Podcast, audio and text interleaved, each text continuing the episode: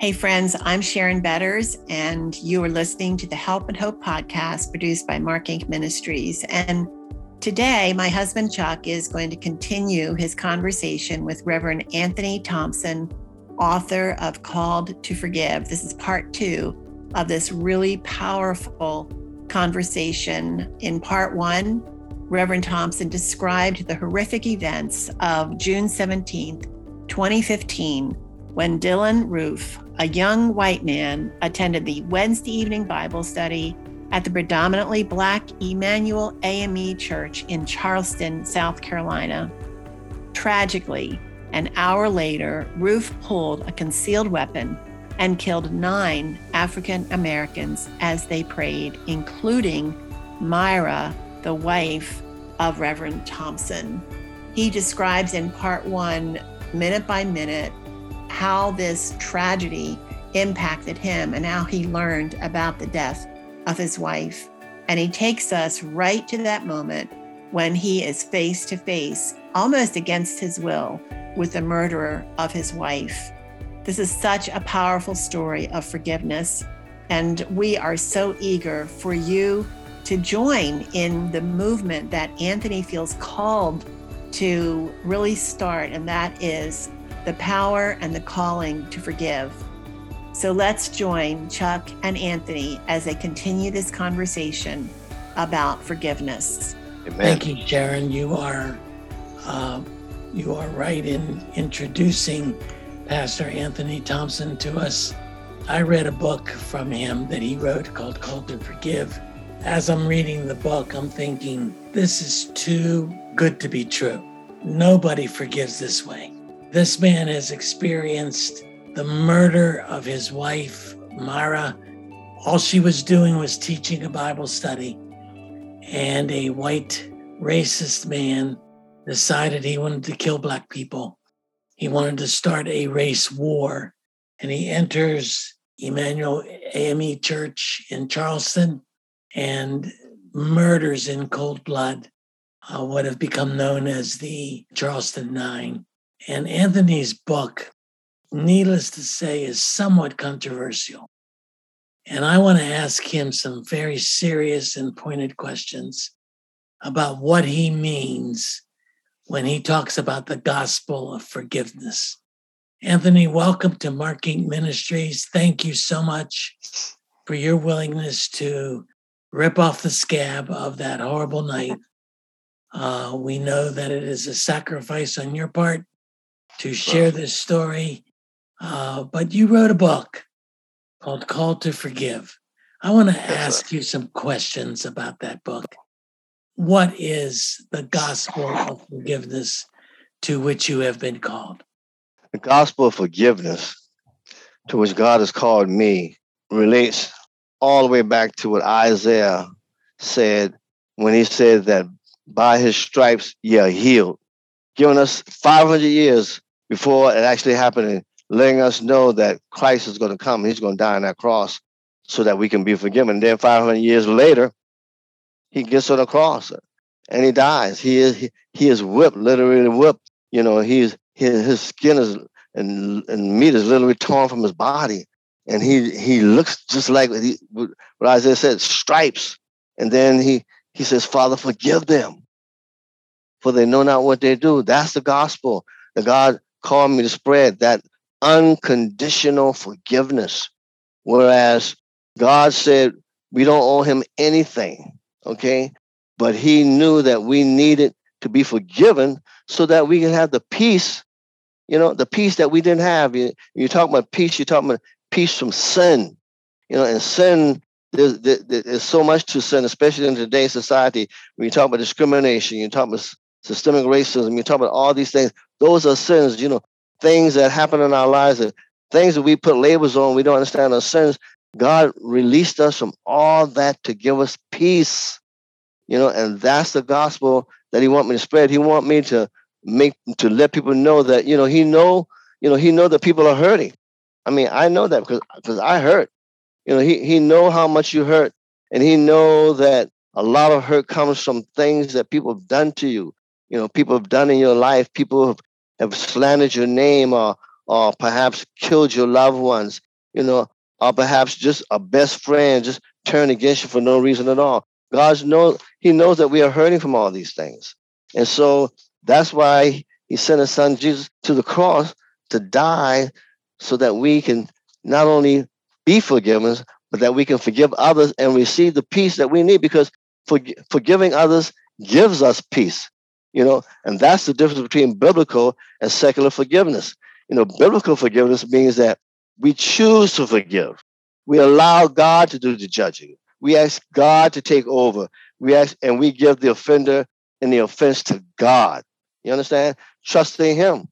You know, the Bible says, you know, Romans, the 12th chapter, it says, 19th to the 21st verse, do not take revenge, my dear friends, but leave room for God's wrath, for it is written, it is mine to avenge. He says, I will repay, says the Lord.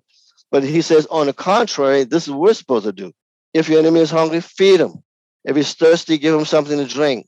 In doing this, you will heap burning coals on his head. Do not overcome evil with evil, but overcome evil with good. You know, you see, biblical forgiveness, that's what it's all about, you know. And biblical forgiveness is unconditional. It is complete, even, even if the person injured is the forgiver. You know, it, it, it takes no forgiving, accepting, or acknowledging action on the part of the offender. I mean, they don't have to respond to you. You just forgive them. And when you forgive them, a lot of people ask me, well, when I forgive them, what happens? You know, what do I do to get my peace? I say, you don't get it yourself. You just forgive them, and God will give you the peace because that's what forgiveness is all about. That's the kind of healing power forgiveness has. It gives you peace. You know, in the secular forgiveness, society believes that in order to forgive, we must understand why someone committed a wrong against us. But we don't need to understand that. You know, society believes that the person should acknowledge their offense and apologize before being forgiven. But we can forgive without any appropriate response from the offender because the forgiveness is not for them. You know, a lot of people think we're letting, if you forgive somebody, you're letting them off the hook, but you're not letting them off the hook. I didn't let Dylann off the hook. I never dismissed the fact that Dylann murdered nine people, and one of those nine was my wife. I saw Dylann as a child of God, someone who needed to be forgiven, like God forgave me. But forgiving him, this is what you understand. Forgiving him does not dismiss the fact that Dylann is a murderer. I also see him as a murderer. Besides seeing him as a child of God, his actions also define who he is. I forgave him, and I'll never take my forgiveness back. But forgiveness does not mean that Dylann should go free.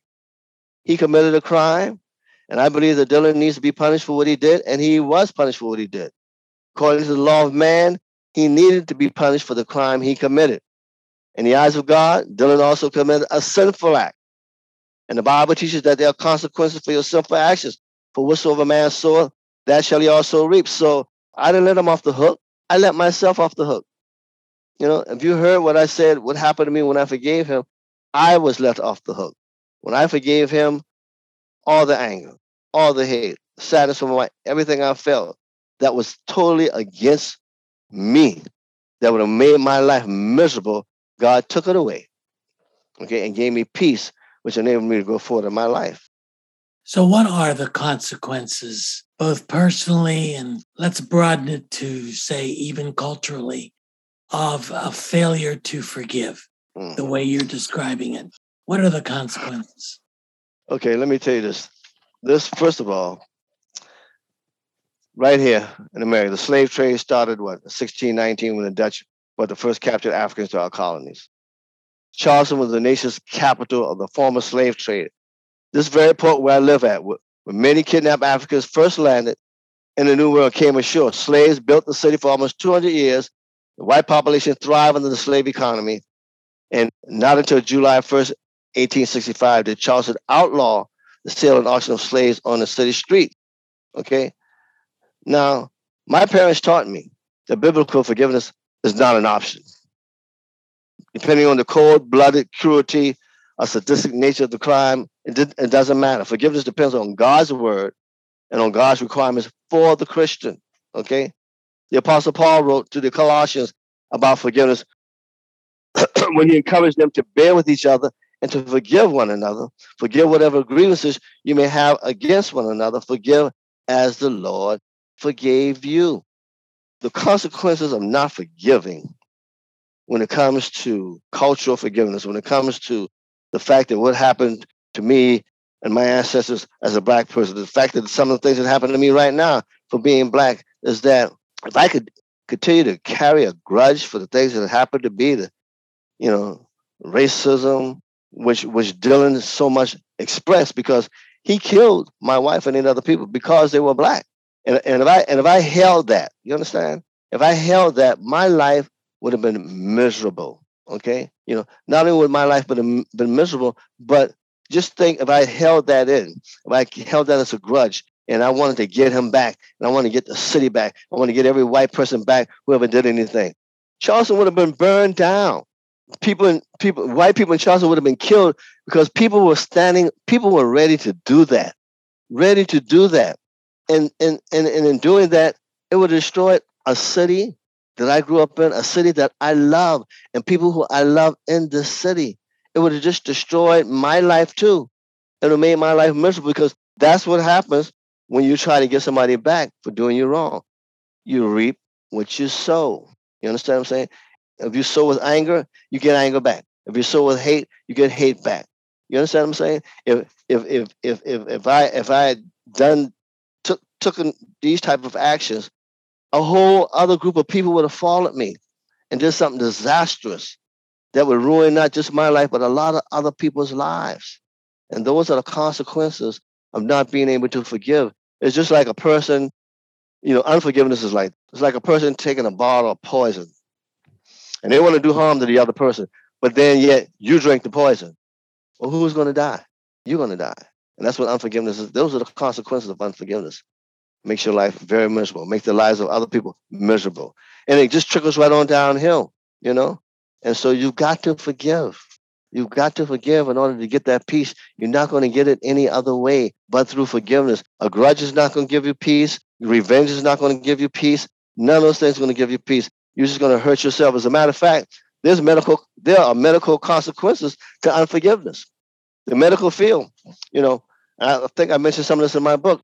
It, it tells you that harboring negative emotions, such as anger and hatred, creates what you call a state of chronic anxiety. And chronic anxiety produces something that we all know about.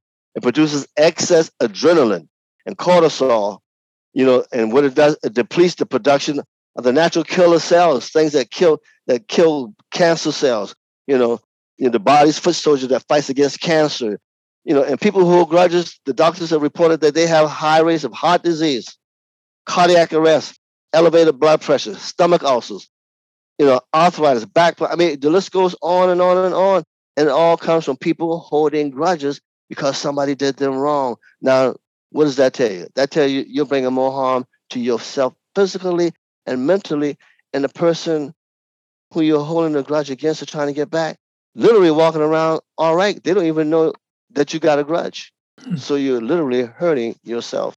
Mm. You're not getting that person back. You never will get that person back. I've got several illustrations I can tell you about people who tried it. There was um, a young lady uh, named Corinne. She was a Jew, a part of the Holocaust, where the Jews were in a concentration camp. And there was a guard who literally raped her and her sister as many times as he wanted to. And after the Holocaust, and they, they were freed, she, she had this hate for him like none other. I mean, she hated him. She wanted she was waiting for the day when she can get him back to kill him. But she but what she discovered was that her life, her health was getting bad. Her life was miserable. She couldn't move forward in her life. And so she decided herself that she was going to forgive this man. And when she forgave this man, her life took a total turnabout. Her health began to get better. She was able to concentrate on what she wanted to do in life. And, and her life got so good, she opened up a, a rehabilitation center in her house to help other Jews who were mentally and physically handicapped by the Holocaust. And what she discovered was that those who forgave were able to heal and go forward in their lives. And those who were not able to forgive remained handicapped mentally and physically. That's what unforgiveness does, you know. Let me ask you this Is forgiveness does it have to be tied in with forgetting? You hear people all the time talk about, I will forgive him or her, but I will never forget. How do you respond no, No. When the Bible, when God says he forgives and he forgets, what God is saying, God is saying that he forgives us and he will not hold us responsible for the fact that he did forgive us. He's not going to come back and say, ooh, when you do something else wrong, and you, think he's not going to come back and say, well, you did this last year, you did this. Yeah, that's what he means by forgetting, okay? That he's not going to bring any harm to you. But we don't want to remember, you know, I mean, we, we, we, we, we don't want to forget, okay? We don't want to remember with sorrow. We, we want to remember and honor the victims. You understand? We want to remember and honor the survivors. You know, it brings people together in prayer and dialogue and leads to positive change, you know, that love do conquer hate. So you want to remember, you want to remember because you don't want it to happen again. You understand? You know, I pray with many others that they will continue to remember together what happened here at Emanuel AME Church on June 17, 2015. Allowing each anniversary, you understand? Allowing each anniversary of the tragedy to shine a bright light in Charleston and throughout the nation. Never forgetting now never forgetting what the word of God can do in our lives and in our city, forever changing our hearts, helping us, you understand, to become who God wants to be, doing God wants to do. So that's why, you know, I want them to remember. So it's not like you're forgetting what happened. Forgetting means that you're not going to do anything wrong to them. You're not going to hold a grudge. You're not going to try to get them back. That's what forgetting means. But not in the sense that you're going to forget mentally, because you don't want to forget. You want to remember so that you it will not happen again. You can prevent it from happening again. One of the great outcomes of the tragedy of the the Charleston or Emanuel 9 is that the city of Charleston issued a public apology for its role in slavery. It sounds to me like the tragedy of uh, that took place at Emanuel had a lot to do with that. Why don't you tell us a little bit about that that uh, public apology from the city of Charleston? Yes, the city of Charleston apology. As a matter of fact, it was on the 153rd anniversary of our nation's end of slavery that the city of Charleston, under Mayor Tecklenburg, mandated that resolution to recognize, denounce, and apologize for the city's Charleston involvement with slavery. That came as a result of forgiveness that we displayed to Dylann, okay, not just me, but from other family members. That was a result of that. And right now, you know, not only did they apologize or denounce it, you know, the involvement that Charleston had with slavery, but right now we're doing something to show that they really apologize. Right now, the, the Charleston community, surrounding community, trying to move forward. You know, I mean, there was a time when even then, in, in, in, in 2017, I mean 2015, when the city was so divided by racism, you know, systemic racism and police profiling. These things are changing. You know, these things are changing as a result of the resolution, as a result of the forgiveness by me and the other family members. The the Charleston Police Department did an audit almost three years ago. Excuse me, on the positive and negative effect they have, particularly in the black community. They look at their hiring practices to see if there were any discriminatory practices, and they found discrepancies in both areas, and they made some abrupt changes. When it comes to racial profiling, no more. Okay, when it comes to hiring practices, no more. I mean, so that's the first thing they looked at.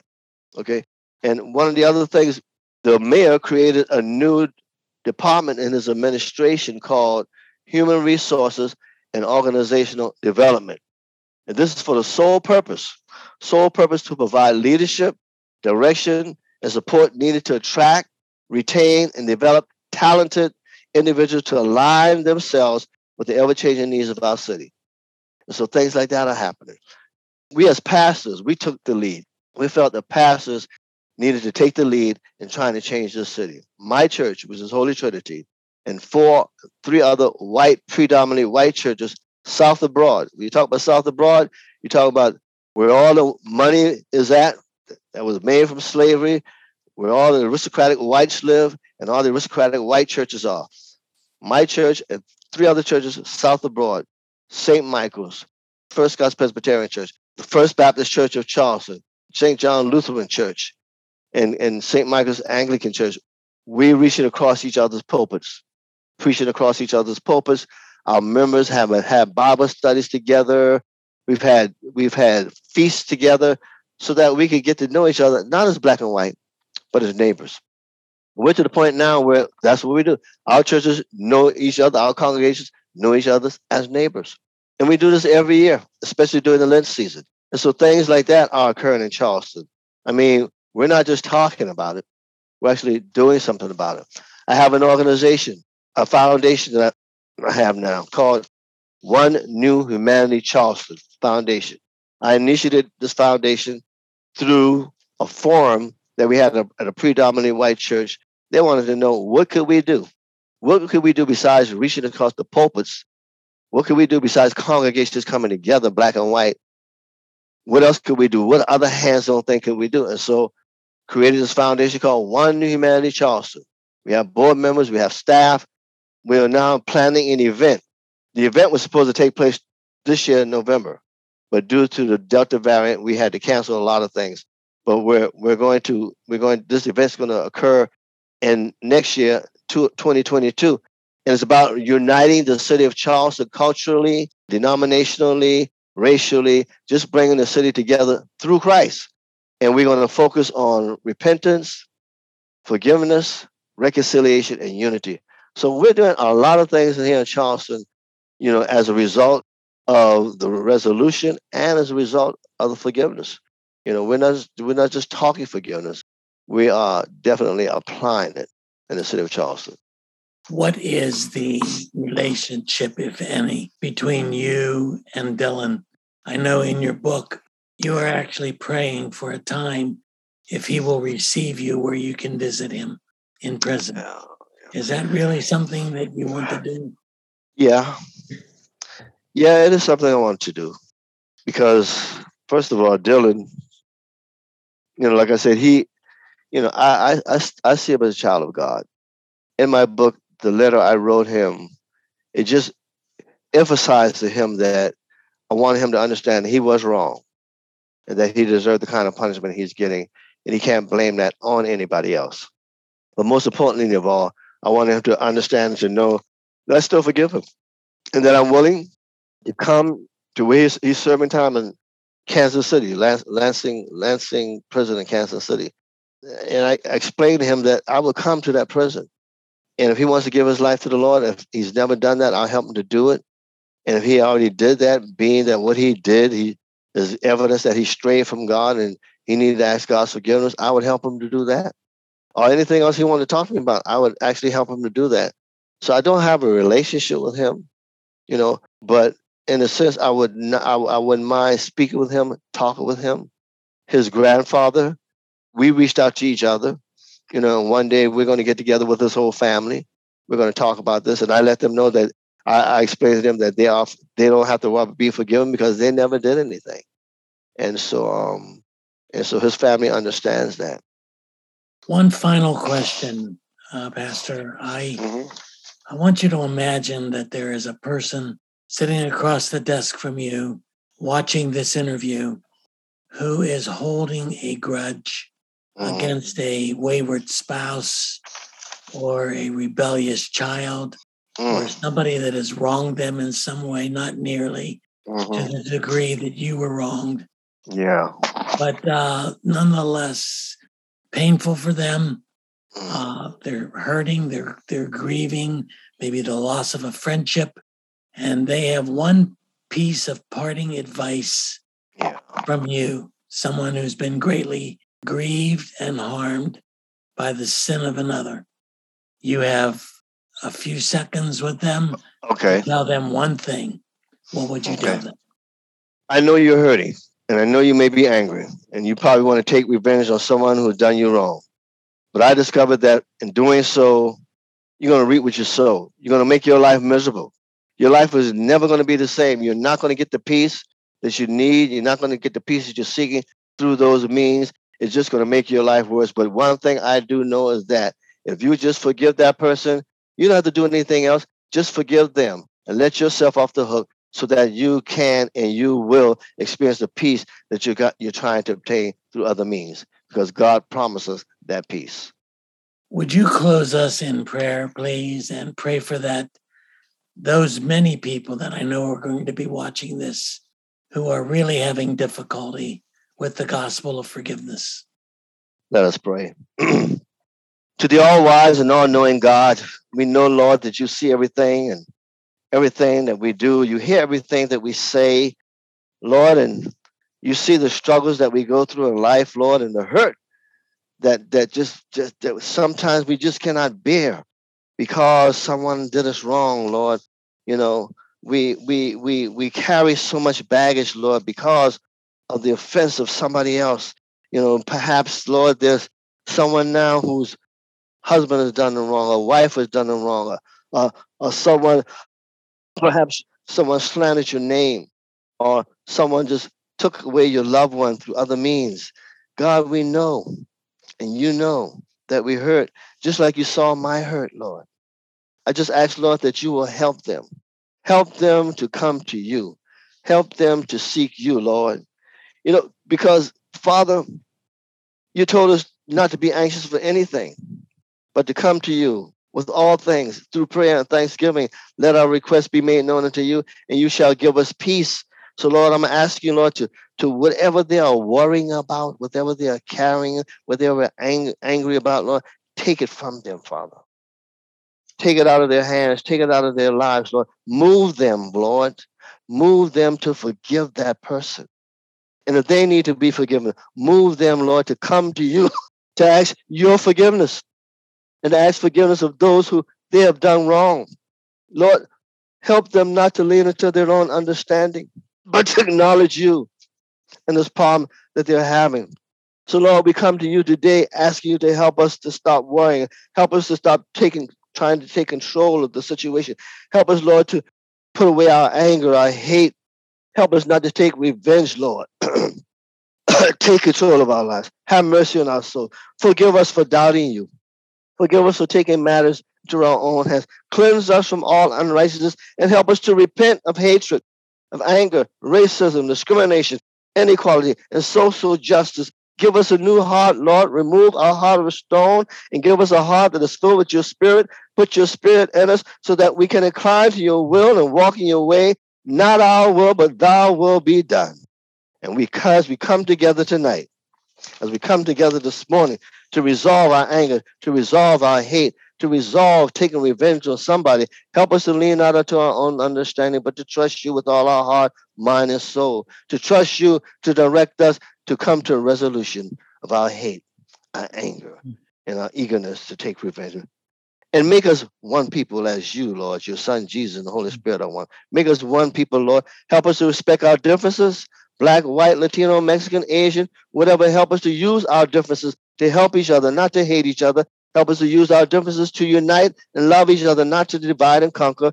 Help us not to see and define each other by the color of our skin, but to see and define each other by the content of our character. Help us, Lord, blacks, whites, Latinos, Mexicans, Asians, etc., to truly become one nation under God, indivisible, with liberty and justice for all. And we praise you, God. We give you the glory, God. We ask these things and we thank you through the merits and mediation of your Son, Jesus Christ our Lord. Amen. Amen. You've been listening to part two of a two part interview with Pastor Anthony Thompson I hope that you will be blessed by this. I hope that you will pass on the information. MarkInc Ministries produces these resources, these podcasts. We have hundreds of other resources available free of charge to you if you visit markinc.org, or you can download our free app at your favorite app store. It's called Help and Hope because that's what we're here to do offer help and hope to hurting people. Download the app. All kinds of information can be found there if you need counseling, personal one on one counseling. We have counselors available to you all over the country. Virtually, you can contact them through the app, Help and Hope. Just download it, make your appointment, and you'll have biblically trained counselors ready to offer you the help and hope that we have in Jesus Christ. Our goal, our desire, our purpose is to bring you to a knowledge of the one who saves, the one who redeems, the only one whose name is worthy to be called the Son of the living God. even Jesus Christ. Thank you, Anthony. Thank your family. Thank you for willing your willingness to rip open the scab to preach that gospel of forgiveness. You have been a blessing to me personally. Your book is a challenge. Again, folks, get a hold of this book called Called to Forgive uh, by Pastor Anthony Thompson. You're not going to regret reading this book. Have a great day. May God richly bless you. Thank you for listening to this Help and Hope podcast produced by MarkInc Ministries. Be sure to like, comment, and subscribe. Visit markinc.org, M A R K I N C.org, to find additional free resources on a variety of topics. Online counseling services are also available through Anchored Hope Biblical Counseling by visiting helpandhopenow.org. That's helpandhopenow.org. Download the Help and Hope app on your mobile device. Hope is just one click away.